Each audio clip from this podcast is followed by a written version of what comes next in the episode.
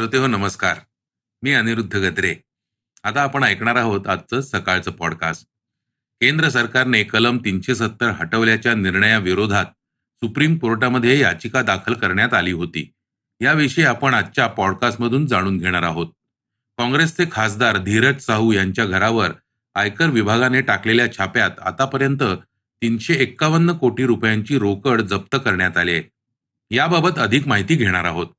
आज चर्चेतील बातमीमध्ये आपण उपमुख्यमंत्री देवेंद्र फडणवीस काय म्हणालेत हेही ऐकणार आहोत. चला तर मग सुरुवात करूया युक्रेन आणि रशियाच्या एका महत्त्वाच्या बातमीने. युक्रेन आणि रशियाच्या युद्धाचा परिणाम हा जगभरातील अनेक क्षेत्रांवर झालाय. या युद्धाचा परिणाम अर्थव्यवस्थेसोबत मेडिकल शिक्षणावर देखील झालाय. युक्रेनमध्ये वैद्यकीय शिक्षण घेण्यासाठी भारतीय विद्यार्थ्यांची दरवर्षी पसंती असायची. मात्र युक्रेन आणि रशियामध्ये झालेल्या युद्धामुळे एमबीबीएस करू इच्छिणाऱ्या भारतीय विद्यार्थ्यांसाठी युक्रेनचे दरवाजे बंद झालेत. युक्रेनचे दरवाजे बंद झाल्यानंतर याचा परिणाम असा झाला की आता भारतीय विद्यार्थी वैद्यकीय शिक्षण घेण्यासाठी उझबेकिस्तानमधील त्र्याण्णव वर्षीय जुन्या समरकंद स्टेट मेडिकल कॉलेजला पसंती देत आहेत. या विद्यापीठात वैद्यकीय शिक्षण घेणाऱ्या भारतीय विद्यार्थ्यांच्या संख्येत झपाट्याने वाढ झाली आहे. या संदर्भातील माहिती समरकंद वैद्यकीय विद्यापीठाचे कुलगुरू डॉक्टर जाफर अमिनोव यांनी पीटीआय या वृत्तसंस्थेशी बोलताना दिली आहे. अमिनो म्हणाले की भारतीय विद्यार्थ्यांची संख्या ही झपाट्याने वाढली आहे. हा ट्रेंड कायम राहावा आणि विद्यार्थ्यांना कोणत्याही गैरसोयीला सामोरे जावे लागू नये यासाठी आम्ही पुरेशी व्यवस्था करत आहोत. पुढे ते म्हणाले की यावर्षी मेडिकल कॉलेजमध्ये चाळीसहून अधिक भारतीय शिक्षकांची नियुक्ती करण्यात आली महाविद्यालयात केवळ इंग्रजीतूनच अध्यापन केले जाते. हे भारतीय शिक्षक आम्हाला विद्यार्थ्यांचे उत्तम व्यवस्थापन करण्यास देखील मदत करतात. विद्यार्थ्यांची गैरसोय होऊ नये यासाठी सर्वतोपरी प्रयत्न केले जात आहेत. विशेष म्हणजे दोन हजार एकवीस पर्यंत या विद्यापीठात शंभर ते दीडशे भारतीय विद्यार्थी शिक्षणासाठी येत होते. त्याचवेळी ही संख्या दोन हजार तेवीसमध्ये तीन हजार पर्यंत वाढली आहे. महत्वाची बाब म्हणजे या विद्यापीठाने एक हजारहून अधिक भारतीय विद्यार्थ्यांना देखील सामावून घेतलंय जे पूर्वी युक्रेनमधील विविध विद्यापीठांमध्ये शिकत होते. मात्र युक्रेन आणि रशियामध्ये झालेल्या युद्धामुळे त्या विद्यार्थ्यांना त्यांचे शिक्षण अर्धवट सोडावं लागलंय. सुप्रीम कोर्टाची एक महत्वाची बातमी आपण जाणून घेणार आहोत.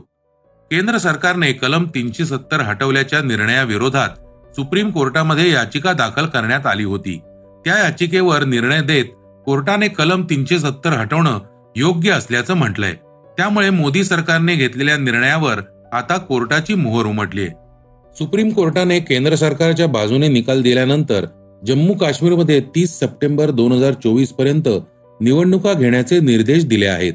लडाखची केंद्रशासित प्रदेश म्हणून पुनर्रचना करण्यात आल्याचं स्पष्ट करत निवडणुकीसंबंधी कोर्टाने विधान केलंय. कलम तीनशे सत्तर हटवण्यासाठी राष्ट्रपतींच्या अधिकाराचा वापर करणे आम्ही चुकीचे मानत नाही असं म्हणत सुप्रीम कोर्टाने राष्ट्रपतींचा आदेश वैध मानलाय. देशाच्या राज्यघटनेतील सर्व तरतुदी जम्मू काश्मीरला लागू केल्या जाऊ शकतात. हे कलम तीनशे सत्तर वन डी अंतर्गत करता येते असंही न्यायालयानं यावेळी म्हटलंय. कोर्टाने म्हटलंय की राष्ट्रपती राजवटीच्या निर्णयाला आव्हान देणं वैध ठरत नाही. जम्मू काश्मीरसाठी कलम तीनशे सत्तर लावणं ही तात्पुरती तरतूद होती. तीनशे सत्तर रद्द करण्यासाठी राष्ट्रपतींना राज्याच्या सहमतीची गरज नाही आणि राज्यासाठी कायदे करणं हा संसदेचा अधिकार आहे. आयकर विभागाविषयी एक महत्वाची बातमी जाणून घेणार आहोत. काँग्रेसचे खासदार धीरज साहू यांच्या घरावर आयकर विभागाने टाकलेल्या छाप्यात आतापर्यंत तीनशे एक्कावन्न कोटी रुपयांची रोकड जप्त करण्यात आली आहे. या कारवाईत सापडलेल्या नोटा मोजणारी माणसेच नव्हे तर यंत्रेही थकत आहेत. या बेहिशेबी पैशांचा संपूर्ण साठा धीरज साहू आणि त्यांच्याशी संबंधित व्यावसायिक समूह वितरक आणि इतरांनी देशी दारूच्या रोख विक्रीतून मिळवलाय असे आयकर विभागाचे म्हणणे आहे. देशातील आजपर्यंत केलेल्या कुठल्याही कारवाई दरम्यान जप्त केलेली ही आतापर्यंतची सर्वाधिक रोकड आहे. यापूर्वी दोन हजार एकोणीसमध्ये जीएसटी इंटेलिजन्सनं एका व्यापाऱ्याच्या घरावर छापा टाकून एकशे सत्त्याण्णव कोटी रुपयांची रोकड कानपूरमधून जप्त केली होती. दोन हजार अठरा मध्ये तामिळनाडूमध्ये अशीच एक घटना उघडकीस आली होती जिथे आयकर विभागाने रस्ते बांधणाऱ्या कंपनीवर छापे टाकून एकशे त्रेसष्ट कोटी रुपयांची रोकड जप्त केली होती. धीरज साहू यांच्या व्यतिरिक्त चार प्रसिद्ध प्रकरणे आहेत जिथे मोठ्या प्रमाणात रोकड जप्त करण्यात आली उत्तर प्रदेश कानपूर. दोन हजार एकवीसमध्ये कन्नौज आणि कानपूर येथील परफ्यूम व्यापारी पियुष जैन यांच्या घरावर टाकण्यात आलेल्या छाप्यातून दोनशे सात कोटी रुपये एकशे शहाण्णव पॉईंट पाच चार कोटी रुपये रोख आणि तेवीस किलो सोनं जप्त करण्यात आलं होतं. यानंतर पियुष जैन यांना अधिक चौकशीसाठी अटक करण्यात आली. चौकशी आणि न्यायालयीन कारवाईनंतर सप्टेंबर दोन हजार बावीसमध्ये त्यांना जामीन मिळाला होता. त्यानंतर पियुष जैन यांनी या संदर्भात न्यायालयात अर्ज दाखल केलाय. या अर्जात पियुष जैन यांनी स्पष्टपणे म्हटलं होतं की माझ्यावर कर चुकवेगिरी आणि दंडासह बावन्न कोटी रुपयांचा कर थकीत आहे. अशा परिस्थितीत director of GST intelligence D G G I ने बावन्न कोटी रुपये कापून उर्वरित रक्कम मला परत करावी. मात्र यानंतर पियुष जैन आणि त्यांच्या साथीदारांना टॅक्स आणि दंड म्हणून चारशे सत्त्याण्णव कोटी रुपये भरावे लागणार असल्याची माहिती समोर आली होती. महाराष्ट्र ऑगस्ट दोन हजार बावीसमध्ये आयकर विभागाने जालना येथील पोलाद कापड व्यापारी आणि रिअल इस्टेट डेव्हलपरवर छापा टाकला होता ज्यात विभागाला मोठ्या प्रमाणात बेनामी मालमत्ता सापडली होती. प्राप्तिकर विभागाने सुमारे तीनशे नव्वद कोटी रुपयांची बेनामी मालमत्ता जप्त केली. त्यात अठ्ठावन्न कोटी रुपयांची रोकड बत्तीस किलो सोनं हिरे मोती आणि अनेक मालमत्तेच्या कागदपत्रांचा समावेश होता. तामिळनाडू. दोन हजार अठरा मध्ये तामिळनाडूमध्ये आयकर विभागाने महामार्ग बांधणाऱ्या कंपनीच्या ठिकाणांवर छापेमारी करत एकशे त्रेसष्ट कोटी रुपयांची रोकड तसंच शंभर किलो सोनं जप्त करण्यात आलं होतं. पश्चिम बंगाल. तृणमूल काँग्रेस सरकारचे माजी मंत्री पार्थ चॅटर्जी आणि त्यांची साथीदार अर्पिता मुखर्जी यांच्यावर ईडीने छापेमारी केली होती.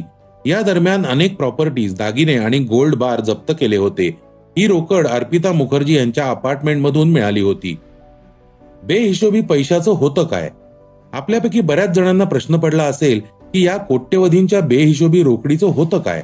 तर मिळालेली रक्कम नेहमी काळा पैसाच नसतो. बऱ्याचदा व्यापारी घरात मोठ्या प्रमाणात पैसा साठवून ठेवतात. या विशेष असं काही नाही. जर तुमच्या घरात आयकर विभागाच्या छाप्यात मोठ्या प्रमाणात रोकड सापडली तर तुम्हाला पहिल्यांदा तर या पैशांचा योग्य सोर्स सांगावा लागेल. तो तुम्ही सांगू शकले नाहीत तर आयकर विभाग ती रक्कम जप्त करते आणि तुम्हाला एकशे सदतीस टक्के रक्कम दंड म्हणून द्यावी लागू शकते. तज्ज्ञांच्या मते मिळालेली कॅशच्या साठ टक्के टॅक्स कापून उरलेली रक्कम धीरज साहू यांना वापस दिली जाऊ शकते. मात्र यासाठी त्यांना टॅक्स न भरताही रक्कम गोळा केल्याचे सिद्ध करावे लागेल. जर हा पैसा अवैध कामातून जमा केल्याचे उघड झाले तर त्यांच्यावर गुन्हेगारी स्वरूपाची कारवाई होईल आणि पैसा देखील परत मिळणार नाही. धीरज साहू यांच्याकडे मिळालेल्या पैशांचे काय होणार? धीरज साहू यांच्याकडून जप्त झालेली रक्कम बँकेच्या ताब्यात ठेवली जाईल आणि इन्कम टॅक्सकडून त्यांना नोटीस पाठवली जाईल ज्यामध्ये त्यांच्याकडे सापडलेल्या संपत्तीची माहिती असेल. त्यांना या सर्व संपत्तीचा सोर्स सांगावा लागेल. त्यासाठी काही दिवसांचा वेळ मिळेल. त्यांच्या उत्तराचे असेसमेंट केलं जाईल.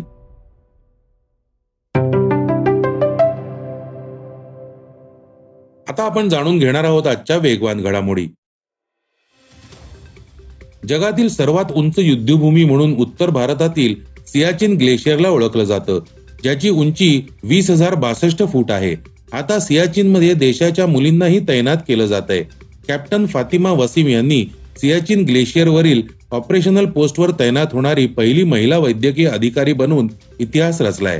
सियाचिन बॅटल स्कूलमध्ये प्रशिक्षण घेतल्यानंतर पंधरा हजार दोनशे फूट उंचीवर असलेल्या ऑपरेशनल पोस्टवर त्यांना तैनात करण्यात आलाय. त्यामुळे फातिमा यांच्यावर कौतुकाचा वर्षाव होताना दिसतोय. मध्य प्रदेशमध्ये भाजपनं पुन्हा धक्का तंत्र वापरलं असून अशा व्यक्तीच्या गळ्यात मुख्यमंत्री पदाची माळ घातली ज्याचं नाव या शर्यतीत कधीही नव्हतं ते नाव म्हणजे मोहन यादव. डॉक्टर मोहन यादव हे उज्जैन दक्षिण मतदारसंघातील आमदार आहेत. ते शिवराज सिंह चौहान यांच्या मंत्रिमंडळात शिक्षण मंत्री होते. मोहन यादव हे मुख्यमंत्री तर राजेंद्र शुक्ला आणि जगबीर देवडा हे दोघे उपमुख्यमंत्री असणार आहेत. तर नरेंद्र सिंह तोमर हे विधानसभा अध्यक्ष होणार आहेत. यामुळे आता शिवराज पर्व संपुष्टात येऊन मध्य प्रदेशच्या राजकारणात नव्या पर्वाला सुरुवात झाल्याचं म्हटलं जात आहे कबीर बेदी हे बॉलिवूडचे प्रसिद्ध दिग्दर्शक अभिनेते. त्यांनी आजवर विविध विषयावरील चित्रपटांच्या माध्यमातून लोकांचं मनोरंजन केलंय. आता कबीर यांना इटलीतील सर्वोच्च नागरी सन्मान मिळालाय. Order of merit of the Italian republic या सर्वोच्च इटालियन नागरी पुरस्काराने त्यांना सन्मानित करण्यात आलंय. मला हा पुरस्कार मिळणे माझ्यासाठी भावनिक क्षण असल्याचं कबीर बेदींनी म्हटलंय. जगभर पिंक बॉलच्या प्रकाशाखाली कसोटी सामने खेळले जात असतानाही भारताने त्यात जास्त रस दाखवला नव्हता. यामुळेच टीम इंडियाने आतापर्यंत फक्त चार डे नाईट टेस्ट सामने खेळले आहेत. आता याबाबत बीसीसीआयनं निर्णय घेतलाय. पिंक बॉलची कसोटी लोकांमध्ये लोकप्रिय करण्यासाठी बीसीसीआयकडून सर्वतोपरी प्रयत्न केले जात आहेत. पण आतापर्यंत पिंक बॉलने खेळल्या जाणाऱ्या सर्व टेस्ट अवघ्या दोन तीन दिवसात संपल्या आहेत. तर लोकांना चार ते पाच दिवस कसोटी सामने पाहायला आवडतात असं बीसीसीआयचे सचिव जय शहा यांनी म्हटलंय. आता आपण ऐकणार आहोत आजची चर्चेतील बातमी. जम्मू काश्मीरमधील कलम तीनशे सत्तर हटवण्यावरून सर्वोच्च न्यायालयाने जी टिप्पणी केली त्याची मोठ्या प्रमाणात चर्चा होताना दिसतीये. त्यावर उपमुख्यमंत्री देवेंद्र फडणवीस यांनी दिलेली प्रतिक्रिया लक्ष वेधून घेताना दिसतेय. फडणवीस म्हणाले की माननीय देशाचे प्रधानमंत्री श्री नरेंद्र मोदीजी यांच्या नेतृत्वात भारत सरकारने काश्मीरमध्ये अनुच्छेद तीनशे सत्तर रद्द करण्याचा जो निर्णय घेतला होता आज त्याच्यावर माननीय सर्वोच्च न्यायालयाने देखील एक प्रकारे मोहर उमटवलेली आहे. आणि ज्या प्रकारे सर्वोच्च न्यायालयाने आज निकाल दिलेला आहे. मी असं म्हणेन की आज भारताचा विजय झालेला आहे. जम्मू काश्मीरच्या लोकांचा विषय विजय झालेला आहे. आणि खऱ्या अर्थानं ज्या तीनशे सत्तरमुळे जम्मू काश्मीर हे विकासाचा आगार व्हायच्या ऐवजी दहशतवाद्यांचा आगार झालं होतं. आज खऱ्या अर्थानं तीनशे सत्तर रद्द केल्यानंतर दहशतवादही कमी झाला विकासही मोठ्या प्रमाणात वाढला आणि आता तर तीनशे सत्तर पुन्हा येण्याची शक्यता पूर्णपणे सर्वोच्च न्यायालयाने संपवल्यामुळे एक नवीन पहाट ही आता जम्मू काश्मीरमध्ये झाली आहे. असं जर आपण म्हटलं तर ते वावगं ठरणार नाही. यावेळी मलिक यांच्यावरून देखील फडणवीस यांनी प्रतिक्रिया दिली आहे. ते म्हणाले नवाब मलिक यांच्या मुद्द्यावरून विरोधक भाजपला घेरण्याचा प्रयत्न करत आहेत. जो न्याय नवाब मलिकांना आहे त्यांच्यासारखे आरोप त्यांच्यासारखा तुरुंगवास त्यांच्यासारखी परिस्थिती कोणावरही असेल तर त्याच्यावर तोच न्याय असायला पाहिजे हे आम्ही पाहू अशा शब्दात फडणवीस यांनी उत्तर दिलंय. तर श्रोते हो हे होतं आजचं सकाळचं पॉडकास्ट आजचं सकाळचं पॉडकास्ट तुम्हाला कसं वाटलं हे आम्हाला सांगायला विसरू नका. युट्यूबवर देखील तुम्ही सकाळचं पॉडकास्ट ऐकू शकता. त्यावरील तुमच्या प्रतिक्रिया सूचना आमच्यापर्यंत जरूर पोहोचवा. आणि सगळ्यात महत्वाचं म्हणजे सकाळचं पॉडकास्ट तुमच्या मित्रांना कुटुंबियांना नक्की शेअर करा. उद्या पुन्हा भेटूयात. धन्यवाद. वाचा बघा आणि आता ऐका आणखी बातम्या. ई सकाळ डॉट कॉम वर. तुम्ही हा पॉडकास्ट ई सकाळच्या वेबसाईट आणि ऍप वर सुद्धा ऐकू शकता. विसरू नका या पॉडकास्टला आपल्या आवडीच्या पॉडकास्ट ऍप वर सबस्क्राईब किंवा फॉलो करायला.